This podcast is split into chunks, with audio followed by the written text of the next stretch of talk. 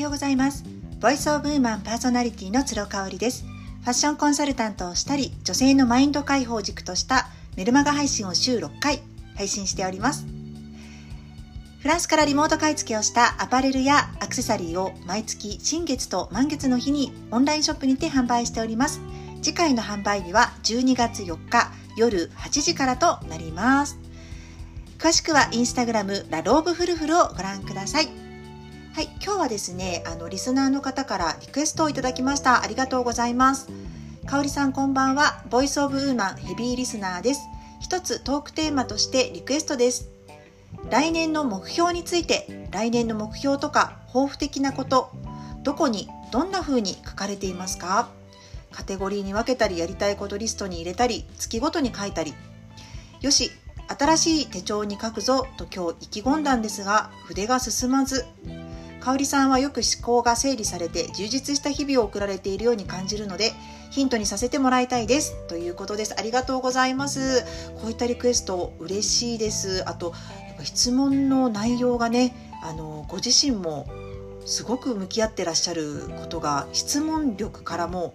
伺い知れるなというふうに思いますね。うん、こうなんか他人に任せてなくってこう自分がもうすでに動いていることで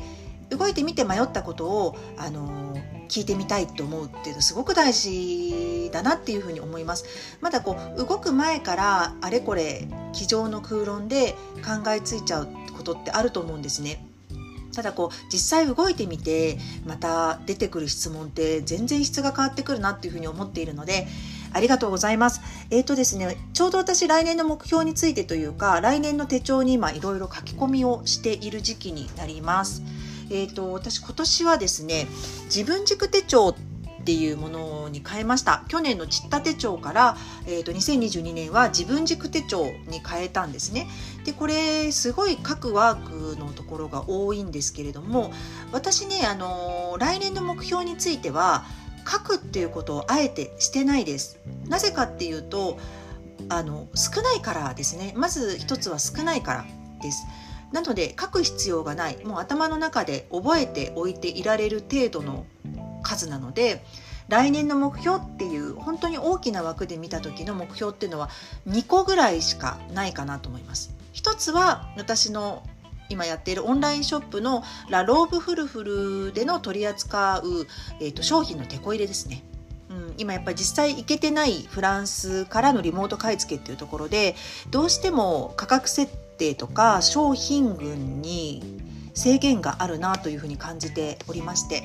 おかげさまであのすごく愛してくださる方もたくさんいらっしゃるのでやっぱりそこを裏切りたくないなというところ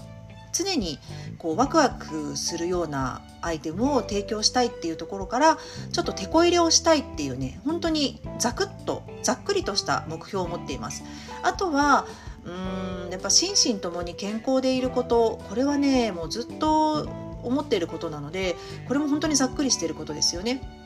なのであの心身ともに健康であるためにはどうしたらいいかっていう細かいことについては実は来年の目標ということではなくって毎月毎月振り返りをして、えーと、毎月毎月、えー、自分のウィッシュリストとして書く。具体的に書くことっていうのは月ごとにしているので実際2022年の1月が始まるあたりなので今月の末ぐらいですかねに、えーと1月の目標を書きます。抱負などを書いていきます。なので、えーと、来年の目標について筆が進まないないというふうに書いていただいてるんですけどもしかしたらそれは今やられていることの現状維持の部分と新しく、えーと始めたいことのもしかしたら乖離があるのかもしれないですよね。ちょっと距離感があるのかもしれないのでまずはそれを毎月毎月埋めるっていう作業をしていくことかなというふうに思ってます。なのであのいきなり1から10にジャンプをする感じではなくって1月は1から2にする。2月3月で2から3にするみたいなそういうベビーステップを踏んでいくのがすごくいいんじゃないかなっていうふうに思うので私自身も自分軸手帳で毎月の振り返りと翌月へのあのベビーステップっていうのをすごく意識していますので実は来年の目標っていうことに関しては自分の頭の中に書いてるんですね。で、えーと、目標ってね日々変わっていくんですよ。でこれは私すごくいいことだと思っていて実際動いてみて目標が変わることってめちゃめちゃあるんですね。全く思いつかなかった。2020年の12月時点では思ってもみなかったような目標が実際2022年になって動いていくにあたって見えてくる景色って変わってくるんですよね。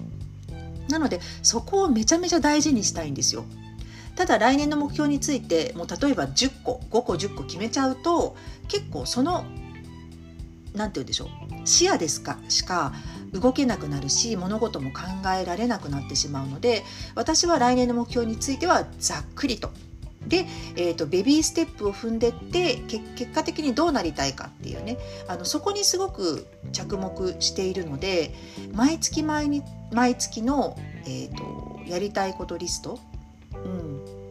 やってみたいことリスト。やっぱここに時間を割くかなっていうふうに思っています。はい参考になれば嬉しいです。いつも聞いていただいてありがとうございました。今日も感謝と笑顔あふれる一日にしましょう。それではまた明日。